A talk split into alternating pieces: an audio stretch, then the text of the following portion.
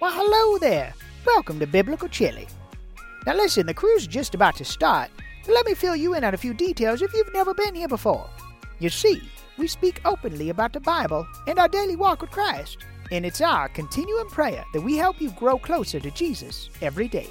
Now, you might be wondering why it's called Biblical Chili. You see, around this table we have people from all walks of life, different histories, backgrounds, different futures even different religious views.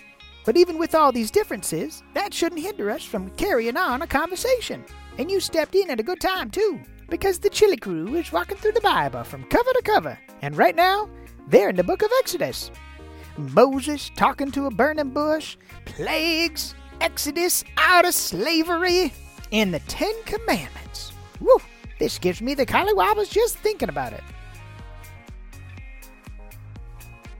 All right, last time we left off on Exodus 28, and so now we're just continuing the story on, once again with Moses on Mount Sinai getting instructions from God. It's Antonio and me today, and so this is going to be Exodus chapter 29. And this is the thing that thou shalt do unto them to hallow them, to minister unto me in priest office.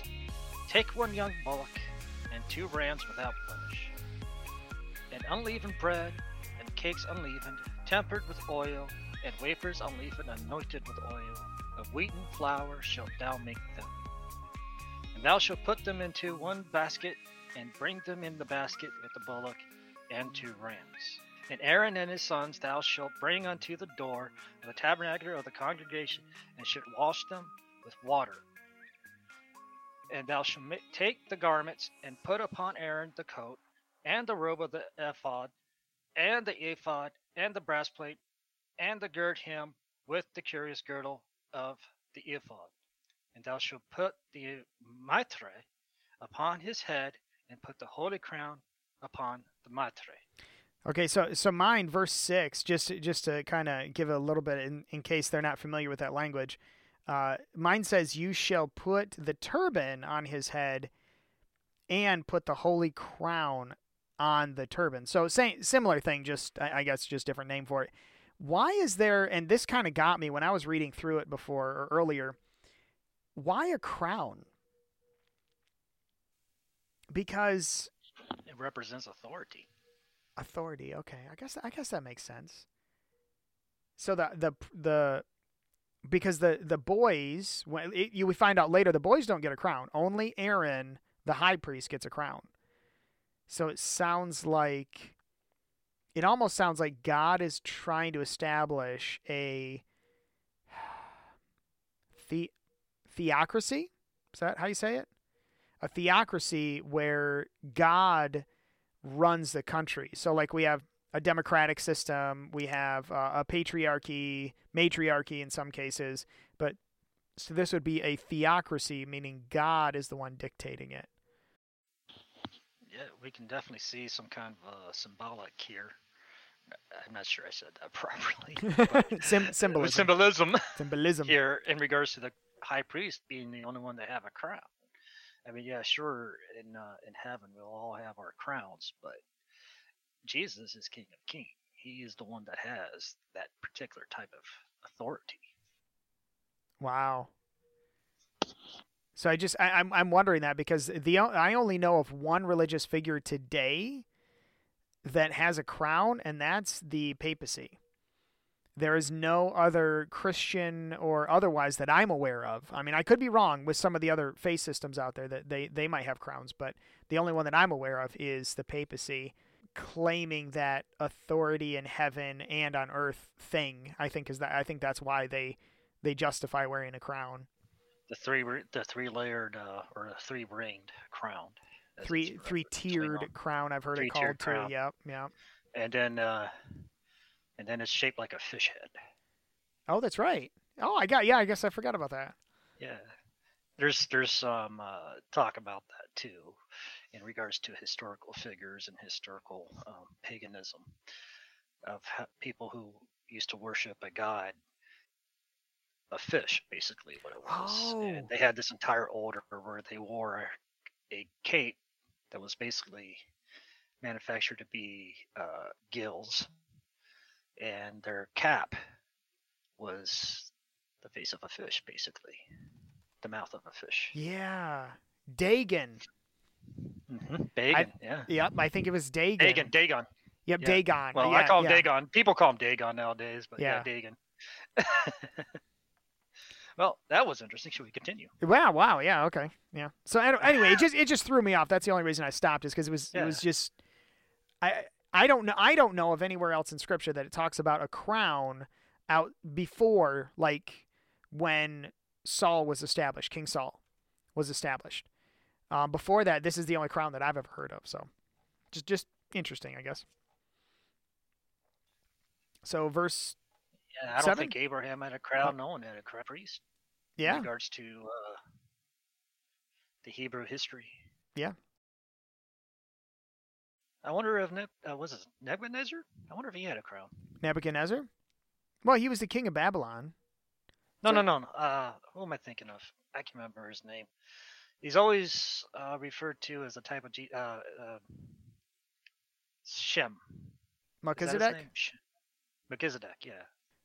Well, some people think that Melchizedek was Shem because I think he also had another like you know how it says how he in scripture it says he uh what he never who he who has no mother and no father and that kind of thing but that's the thing is he would have been someone who would have lived so long that his mom and dad would have died ages before anybody else would have realized.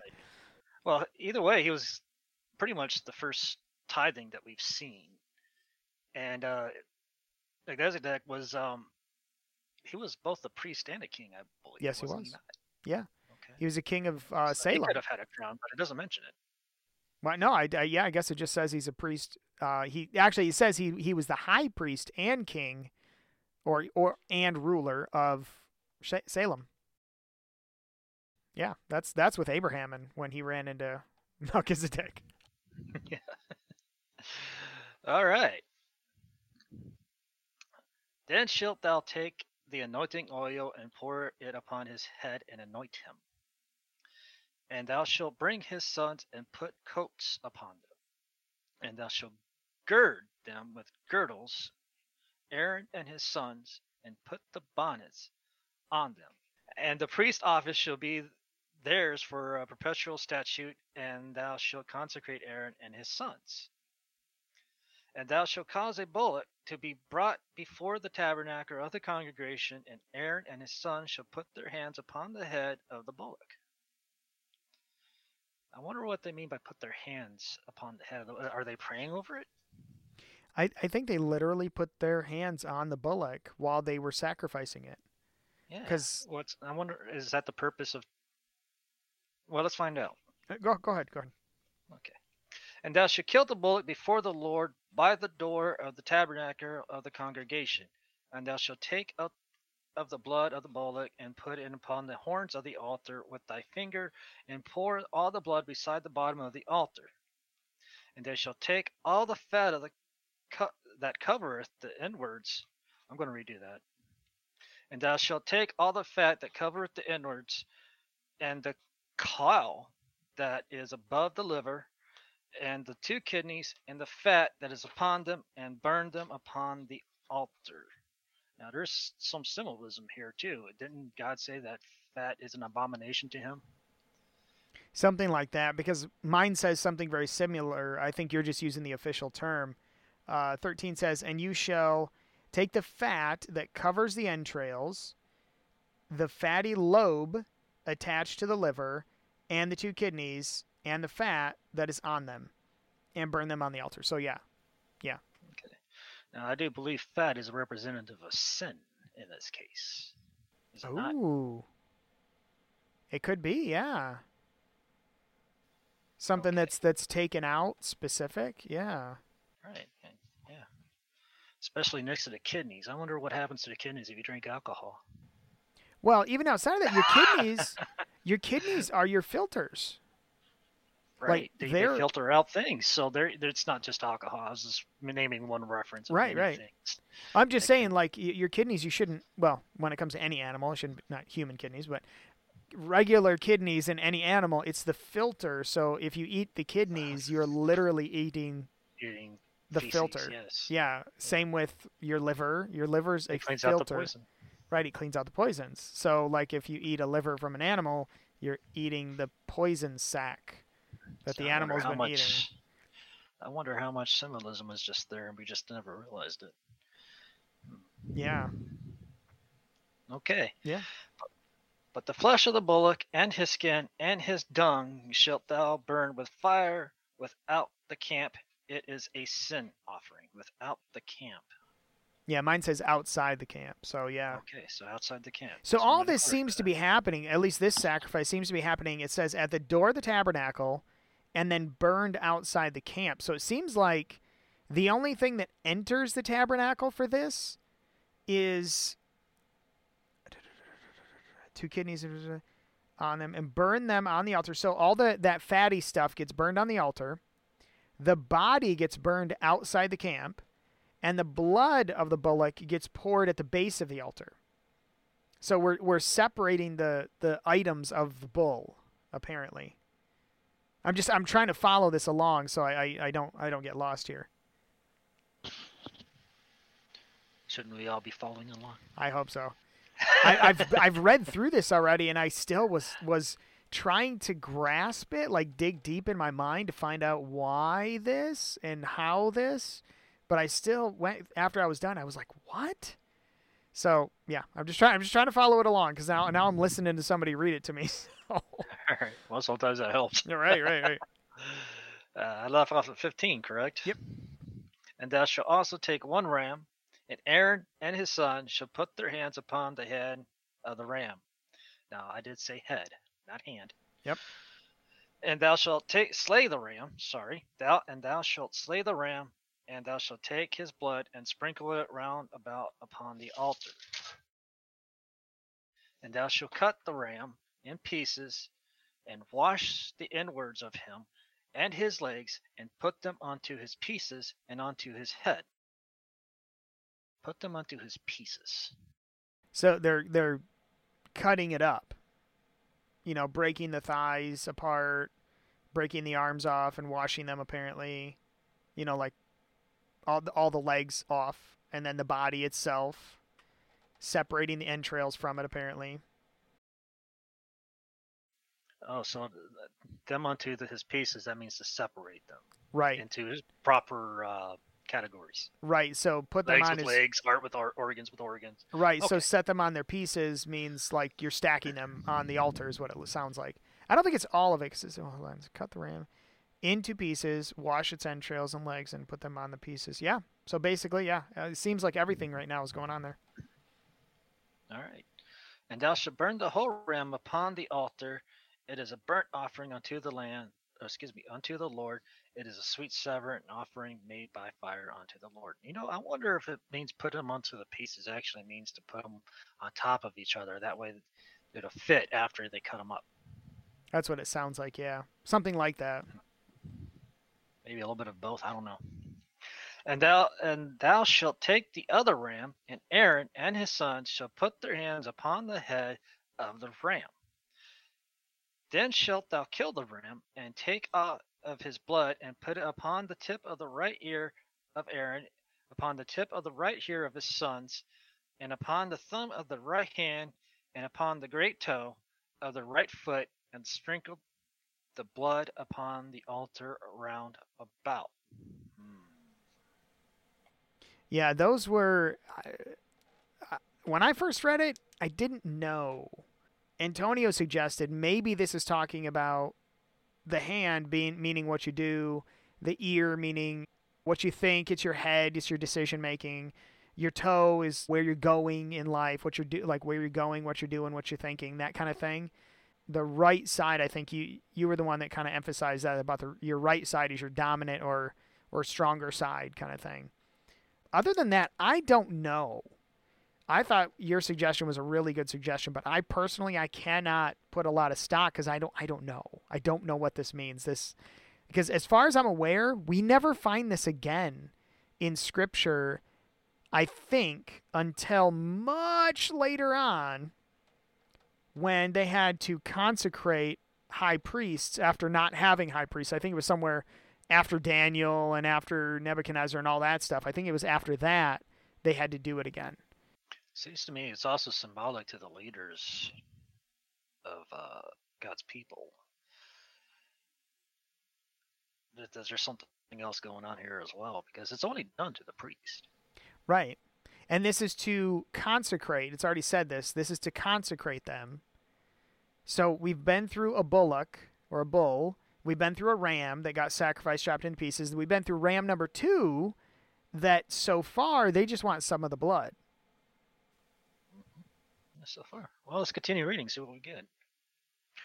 And thou shalt take of the blood that is upon the altar, and of the anointing oil, and sprinkle it upon Aaron, and upon his garments, and upon his sons, and upon the garments of his sons with him, and, and he shall be Allah hallowed, excuse me, hallowed, and his garments, and his sons, and his sons' garments with him.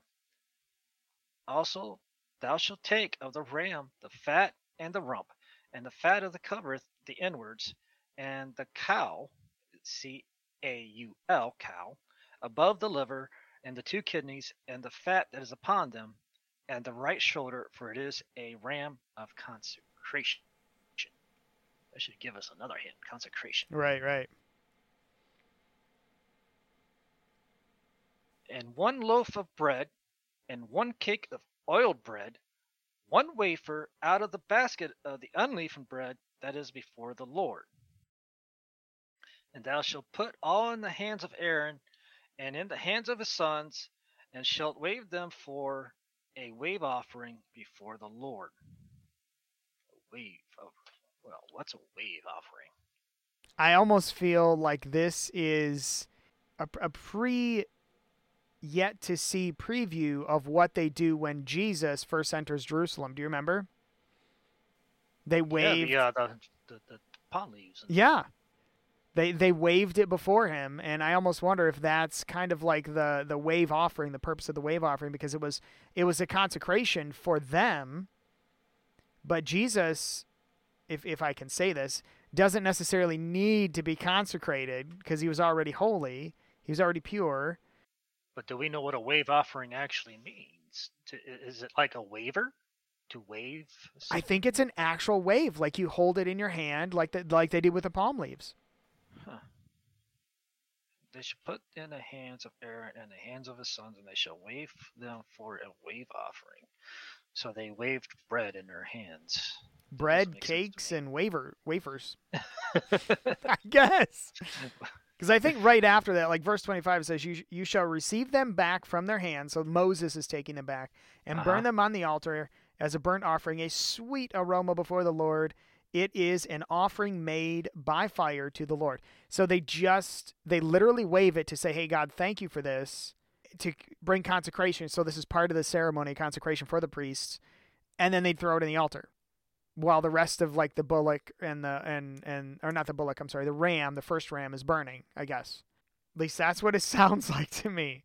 I know i know today this is very difficult to read through because today we don't we're not used to seeing these kind of things or, or being involved in these type of you know religious services or anything like that. But back then i'm sure that even i'm, I'm 100% certain that even egypt probably did wave offerings and drink offerings and you know burning animals offerings and you know to their fake gods i'm certain they did so israel i'm Right. sure this was not. They should be used to seeing something like this, yeah. yeah absolutely But I wonder if they know what it meant. Like immediately, right away. They were the first ones to actually do this within their nation. I mean, yes, they had offerings back then during Abraham and all that, but remember, these people were just slaves. They wasn't. They were literally denied to go out and serve their God. Yeah. That is Britain.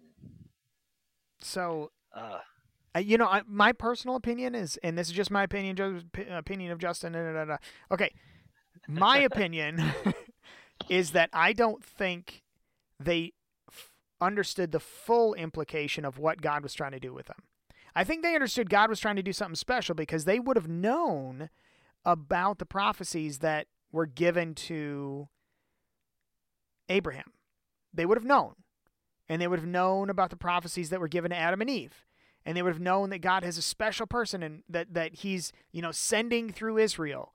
Like all these things they would have known, but I don't think they would have understood the full implications of what they were doing. And they definitely did know because it stated that they were uh, concerned, like like the, the leaders of the slaves. They were concerned because the slaves were talking about that their redeemer would be coming soon. Yeah. They knew the prophecies. They Right. they, were, they saw the signs. You're talking Just about like when Moses. You're talking about when Moses was born, aren't you? Yes. Yeah. Because they and knew. afterwards. Yeah. Yeah, and afterwards. Yep, they knew. All right. So you read 25. I shall read 26. And thou shalt take the breast of the ram of Aaron's consecration and wave it for a wave offering before the Lord, and it shall be thy part. And thou shalt sanctify the breast of the wave offering and the shoulder of the heave offering, which is waved and which is heaved up off the ram, the consecration, even of that which is for Aaron and of that which is for his sons. Now say that five times fast. and it shall be Aaron's and his sons by statute forever from the children of Israel, for it is an heave offering, and it shall be an heave offering from the children of Israel of the sacrifice of their peace offering, even their heave offering unto the Lord. I was reading heave offering. It it sounds like it's it's a it's an offering that's so heavy you can't wave it, but you got to wave it before the Lord. So they're heaving it instead.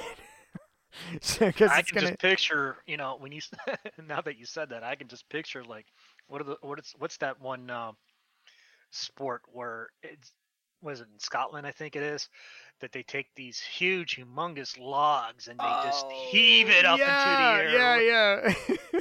Now that you said it that way, that's what I'm picturing now with these with these uh, priests and their animal right, right, weave. right, right. I mean, we're not talking about. I mean, we're talking about a bullock that was sacrificed, and I think this is just a ram. Yeah, so you shall take the breast of the ram. Yeah, so you take you shall take the breast of the ram. So you're talking about the whole front shoulder of the ram. Uh-huh. You know that you're heaving up onto this thing. So yeah, I could see that. I wonder if there's any videos of people replicating this. Oh, there's gotta be. Oh, that would be awesome. Anybody, anybody here that's listening, go ahead and send us a link. That would be spectacular to see. I would love to see this like reenacted. So Continuing on with verse 29. Okay. And the holy garments of Aaron shall be his sons after him to be anointed therein and to be consecrated in them. And that son that is priest in his stead shall put them on seven days when he cometh into the tabernacle of the congregation to minister in the holy place. And thou shalt take the ram of the consecration and seethe his flesh in the holy place. Seethe. mine says boil. Oil.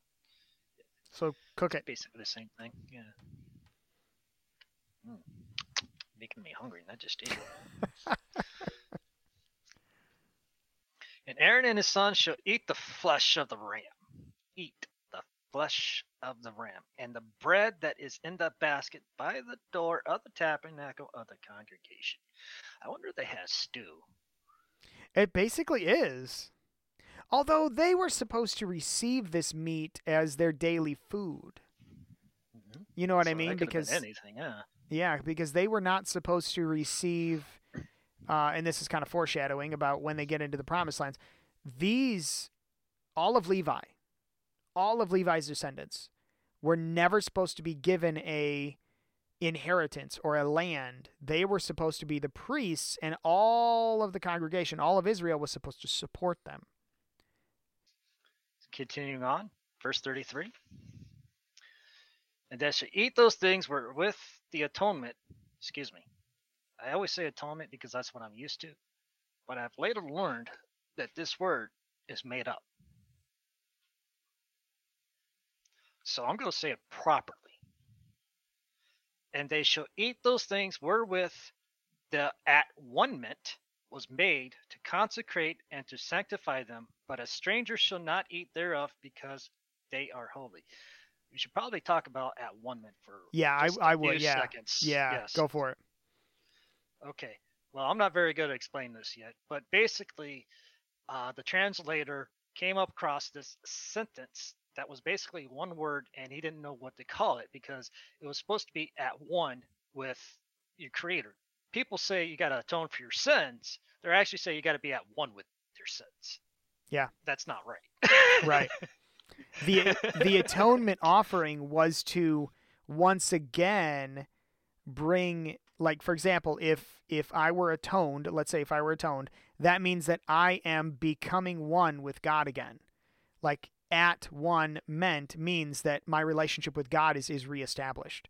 Not i'm becoming god not, none of this like new age type of stuff that they're trying to push into christianity. It literally means like my relationship is now at one with god again. In other words, it's a restoring of this personal relationship with God. Even back then, they had the atonement. Yeah. They needed the relationship. Yes, absolutely. And the end of this really, really, I think capstones it. Once we get to the end of the chapter, I think it, it just it's powerful to me about the atonement. So I think that'll come up again. Starting with uh, 34, verse 34. And if aught of the flesh of the consecrations or of the bread remain unto the morning, then thou shalt burn the remainder with fire. It shall not be eaten because it is holy. And thus shalt thou do unto Aaron and to his sons, according to all things which I have commanded thee. Seven days shalt thou consecrate them, and thou shalt offer every day a bullock for a sin offering for at one ment and thou shalt cleanse the altar when thou hast made an atonement for it, and thou shalt anoint it to sanctify it. Seven days thou shalt make an atonement for the altar and sanctify it, and it shall be an altar most holy. Whatsoever touches the altar shall be holy. Oh, which by the way, this is why they're like, and th- this goes, this harkens back to the first century church. When Israel rejected Jesus, and you know, I mean, you kind of read this in the book of Acts and and kind of find out exactly what happened. Basically, they rejected it. They rejected Jesus. Uh, the church was established. Da, da, da. Okay, fast forward a little bit. Israel was crushed by Rome. We find out one of Rome's things that they did to Israel, and this is just in, I can't remember, a historian, an ancient historian wrote this and what happened. Um, Josephus, I think. They took a pig and they offered it on Israel's altar, which those of you who know in scripture, and we're coming up to this type of stuff when it comes to food, holy and unholy foods, and clean and unclean foods, and animals, for example, only clean animals were to be sacrificed and a pig was like the unclean of uncleans for for a Jewish faith for the Jewish faith and for for Israel and when right. Rome did that this is kind of why Rome one of the reasons why Rome crushed Israel almost completely because they offered a pig I don't remember why they offered a pig though I, I'd have to reread the story but apparently they offered a pig on the offering just to just in spite of Israel, and Israel went to war over it. Basically, like that's how important it was to them. That's right. And you know how they thought of pigs is what they thought of Gentiles. This is you know one of the reasons why God used uh, unclean animals for to say, "Hey, the Gentiles are now clean." Right. Because that that was in that that was in that that uh, vision that oh, who had it? Paul Peter had Peter it. had Peter it. had it. Yeah. Mhm. So, okay, I, got, I guess I'll go ahead and continue on here. Verse 38. So, this is just talking about the daily offerings here. Uh, so, now this is what you shall offer on the altar two lambs of the first year, day by day, continually. One lamb you shall offer in the morning, and the other lamb you shall offer at twilight. With the one lamb you shall be one tenth of an ephah of flour mixed with one fourth of a hin of pressed oil, and one fourth of a hin of wine as a drink offering. And the other Now I wonder what kind of wine that was. well, you know what I wonder? What I wonder what a drink offering is. I know what pagan drink offerings are because like Viking Vikings and stuff they used to do that, but the offering was literally you just pour it out.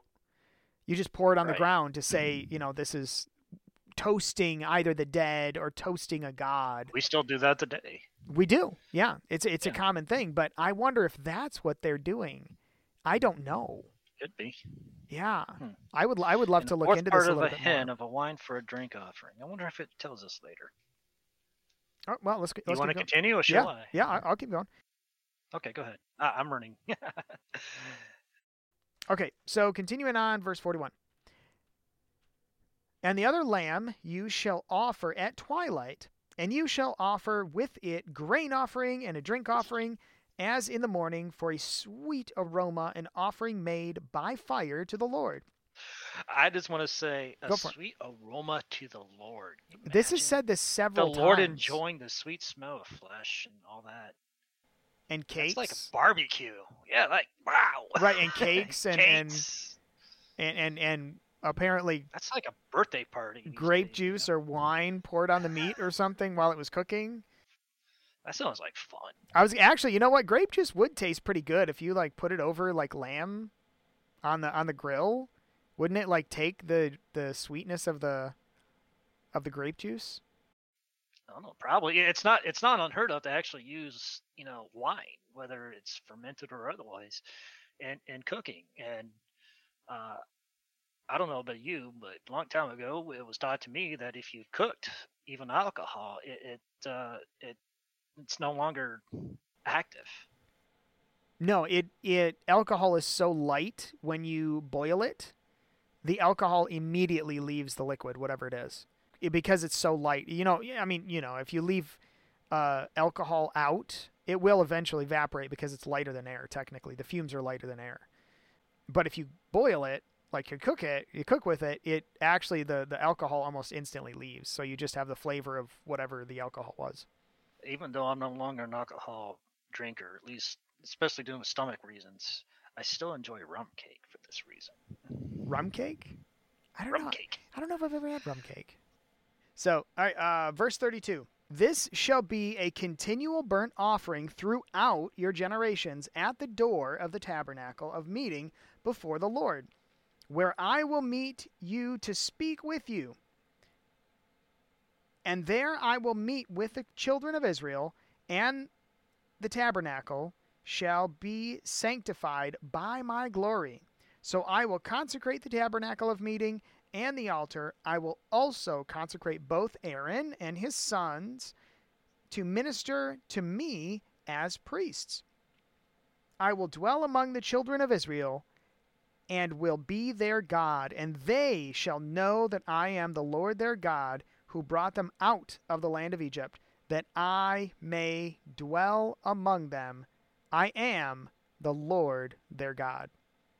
That right there, to me, that one of that last those last lines that says uh, that I may dwell among them, that right there to me says volumes, because now I, I have I have friends. Well, I'll just I'll just say I have friends who have these type of like I don't want to say attitude or, or, or have they have this mindset basically of earning your your way to God and they don't even realize it. Do you know what I mean? Like when bad things happen, they say stuff like, "Why is this happening to me? I try to be a good person."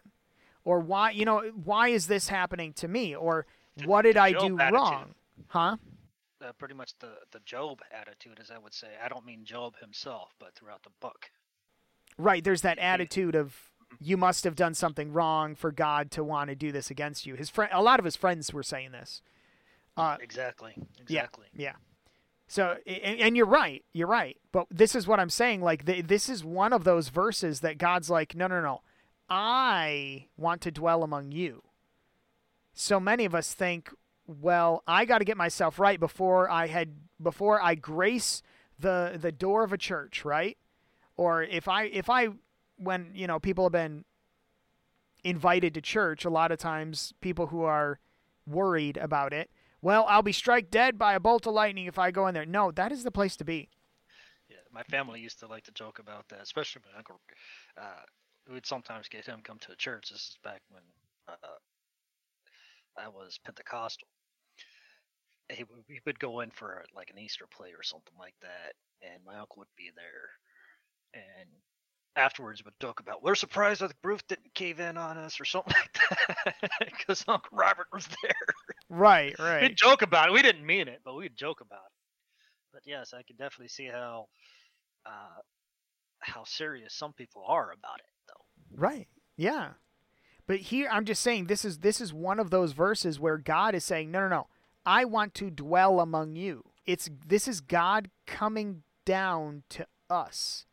Not us trying to elevate ourselves up to God. So And it's just- saying he wants to spend time with his children because uh, a foster parent has been taking away his visiting privileges, basically. And it just I don't know, when you think about it, when you look at a lot of the new age Christianity, and I study this stuff out a lot, a lot of the new age Christianity is always us elevating ourselves up to God. And that's not the case. It's God reaching down to us. We don't And that's, climb. e- that's easy sneaky. It, it, Yeah, You know, just a simple rephrase of words, and all of a sudden you're basically sinning. It- I mean, well, the whole gospel gets thrown upside down. Right, exactly. Yeah. Because this isn't about what you do, Antonio. This isn't about what I do. This is about God coming down and us choosing something. It's choosing. It's a, it's just about that choice. So That's right. And I can't tell you how a lot of this falls into works as well. The Bible says that works won't get into heaven. But yet, if you love me, you will serve him. Serve me, says the Lord, basically. That's it's what it means. Yeah. If you love me, you will keep my commandments and you will love your neighbor. right. You will volunteer to help them out. You will teach them what you know instead of violence. And yes, violence will happen in this earth while it's still cursed, but blessed are the people who put forth the effort to love Christ with all their heart and just try to love even their enemies. Right. Yeah. No, I mean this was this was a pretty good chapter. I, I understand, and I do apologize straight up front. This is kind of out of my realm of expertise because God is just trying to, I guess, to give a blanket overview. God is trying to get Israel to understand and to point forward to what God is trying to give the world, which was Jesus Christ. And you've asked this already. I, I, don't, I don't think they fully understood what it was, but I do know that they knew that something special was happening. God was doing something special with these people, and they knew it. And that's why, for many years, they took this very seriously. Yeah, I can only imagine the atmosphere when this first happened. People were excited. People were getting the roles. Uh, they're just. It's probably like. Can you imagine how it would feel when Christ returns? This is probably what it was like for them. This is probably just like a new era. Right. This is like turning a new chapter. Big time, because this isn't just, hey, we're worshiping a God. It's this God literally is going to use us as his personal nation. And they knew something and it was special. just proven yeah. that he was real. yeah. It was just proven that he was real. Because, I mean, up to this point, Israel's only been Israel for what? Maybe a couple months? Maybe a couple months ago, they left Egypt and, A free nation, yeah. right. They saw all the plagues. They saw all the miracles of God feeding them every day. They saw, you know, watering them every day, uh, going to the mountain and the, the voice of God coming down from the. I, I, they know something special, something awesome is about to happen. Um, Well, this is. Uh, are we still in the 40 days? yeah. Up in a mount yeah so they haven't even had this yet but when they actually did this for the first time i could imagine. Yeah, I because moses' thoughts were it's this isn't this even down. this isn't even down to uh, chapter 32 which by the way once we get to chapter 32 it kind of all of this that's happening right now is god giving him instruction and also moses writing it as though he had already done it so he's kind of writing from the same theme so we don't lose the topic And then once we get to chapter 32 about the golden calf and all that, it's actually like rewind. Okay, this is what happened before we did all this stuff because this is what God told us to do, and we did it. But this was already in the future, and so we got he rewinds and kind of tells the story before about the golden calf and all that. So Right. It's just like a movie having a flashback. right, exactly. That's exactly what it is. Yeah. so chapter 32 will be a flashback. All right, so I will go ahead and close this out in a word of prayer. Uh, dear Heavenly Father, we thank you for this time together once again. We thank you for your holy word. Uh, we thank you that we can freely talk about these things, Jesus, and and we'd like to also lift up all of those who are listening or watching online. Father, I pray that uh, you'll send your Holy Spirit into their lives as well. Father, make yourself real to them in their life, and also, Father, send somebody our way that we can share this information about your glory and your gospel that you've done in our own lives. We love you so much, and we thank you for all of this. In Jesus' name, amen. Man. Uh, so this has been Justin. And this has been Antonio. Thanks for joining us, everyone. We will talk to you next time. Bye. Now listen, just because this is the end of the episode doesn't mean it's the end of the conversation. You can find Biblical Chili on almost any social media outlet. And if you're not a big fan of YouTube, just search for Biblical Chili anywhere and I'm sure you'll be able to find us. Or just go to biblicalchili.com. Now until we meet again, remember, be part of the conversation. Goodbye. Do you cook it with Uh, actual like rum? Like, Yeah. do you? You're supposed to, yeah. I've, I've it- heard it- of it- rum cake, but that's it. That's Right. about it. Do you think they're still listening? I doubt it. There can't be that many people that listened all the way to the end of the track. Most will probably skip it. But in case you did, congratulations. You're one of the few. We love you.